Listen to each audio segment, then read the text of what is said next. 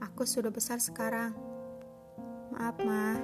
Aku tak kunjung bisa membahagiakanmu. Berat, Ma. Aku tak ingin dewasa.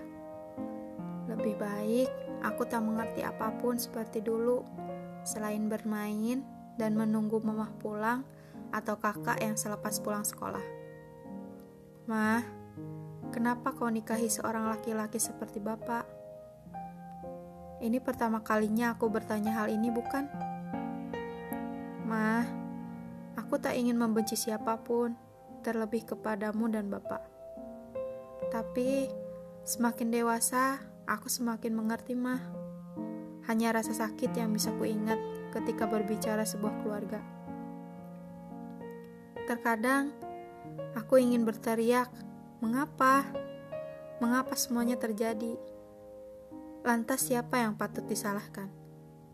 Aku hanya ingin bahagia, mah, tanpa beban. Tapi mengapa hidup begitu kejam menerpa jiwaku? Aku ingin tenang, mah, tanpa diganggu dengan hal-hal yang seperti ini. Tanpa sedikit pun ingatan atas apa yang telah terjadi. Kenapa? Waktu berlalu, mah. Waktu telah menjadi masa lalu. Tapi mengapa rasa sakit tak pernah berlalu?